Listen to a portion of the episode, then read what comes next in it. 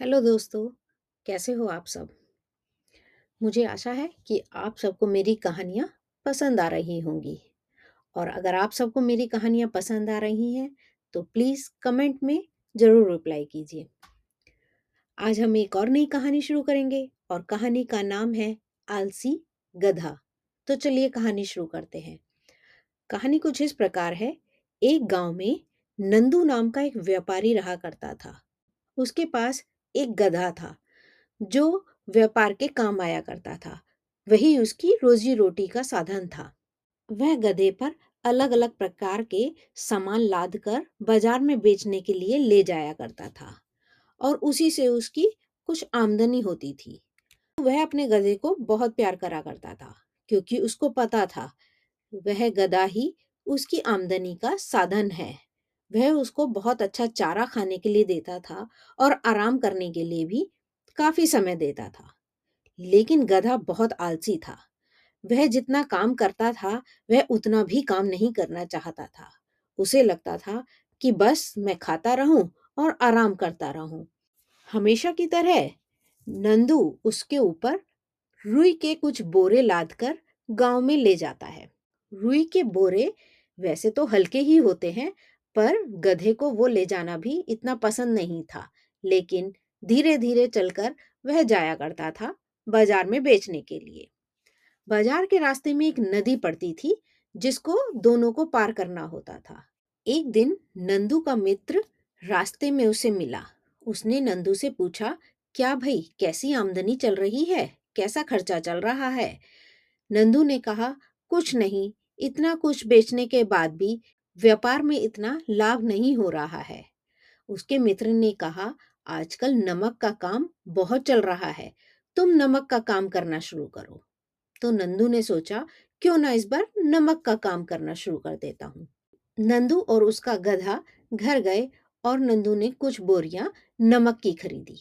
अगले दिन सुबह नंदू बाज़ार में नमक बेचने के लिए तैयार हो गया और उसने कुछ बोरियाँ गधे पर रख दी। नमक की बोरी थोड़ी सी तो भारी थी। नंदू का गधा सोचने लगा, इसने कुछ नया काम शुरू कर दिया, अब यह दोबारा मुझसे उतना ही काम कराएगा। मन ही मन प्रार्थना कर रहा था कि कुछ चमत्कार हो और यह मुझ पर इतनी बोरियाँ ना लादे। दोनों रास्ते में चलने लगे। जब वह नदी को पार कर रहे थे, तो गधे का पैर डगमगाया और वह पानी में गिर पड़ा। पानी में गिरने की वजह से क्या हुआ? नमक पानी में घुल गया। जैसे ही नमक पानी में घुल गया, बोरियों का भार कम हो गया और जब गधा खड़ा हुआ, तो उसने देखा कि अरे उसकी कमर पर जितना भार था, वह तो बहुत हल्का हो गया। अब कुछ भार ही नहीं है। जैसे ही वह नदी से बाहर निकला, नंदू ने देखा, सारा नमक तो नदी में घुल चुका है। अब बाज़ार में जाने का कुछ फ़ायदा ही नहीं। तो चलो, हम वापस घर की ओर चलते हैं। गधा यह देखकर खुश हो गया कि अब उसे बाज़ार तक भी जाने की आवश्यकता नहीं है। अगले दिन सुबह नंदू ने फिर नमक की बोरियाँ गधे पर लादी और बाज़ार में बेचने के लिए निकल पड़ा। गधा मन ही मन सोचने लगा, आज वह फिर ऐसा ही करेगा।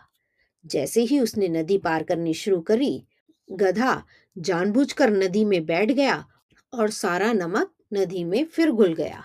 जैसे ही बाहर निकला, नंदू परेशान हो गया कि इस बार उसका नुकसान फिर हो गया पर उसने सोचा कहीं यह गधा जानबूझकर तो नहीं कर रहा?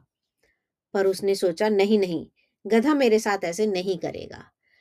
तीसरे दिन फिर नंदू ने कुछ बोरियाँ खरीदी नमक की और गधे पर लादी और फिर चलने लगा।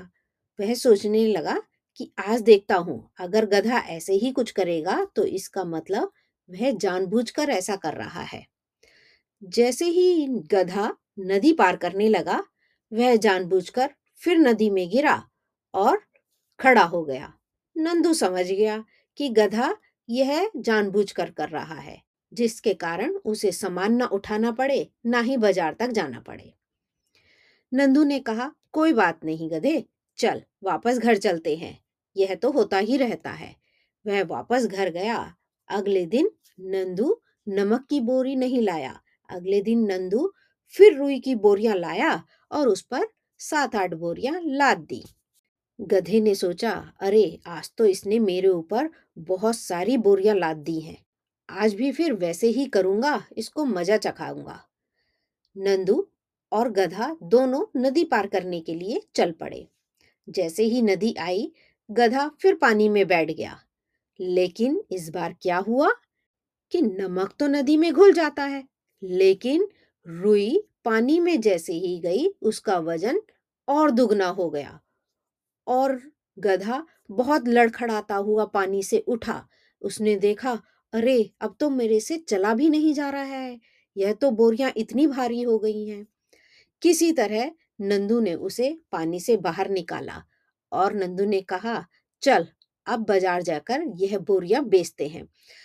गधा लड़खड़ाते हुए धीरे धीरे बाज़ार तक पहुँचा और नंदू ने अपनी बोरियाँ कम दामों में बेची।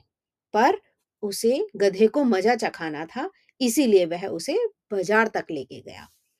गधे को यह सब समझ में आ चुका था कि उसने जो किया, वह गलत करा और नंदू ने उसे सबक सिखाने के लिए ही ऐसा किया है। गधा समझ गया कि नहीं, हमेशा चतुराई दिखाना सही नहीं है, हमेशा आलसी होना सही नहीं है कभी कभी आलसी होना तुम्हारे लिए ही गलत होता है।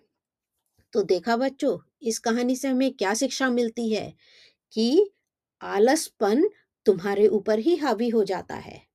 तुम ही आलसी होकर अपने काम को बढ़ा देते हो। तो यह कहानी यहीं समाप्त होती है, फिर मिलते हैं। एक नई कहानी में एक नए अध्याय के साथ।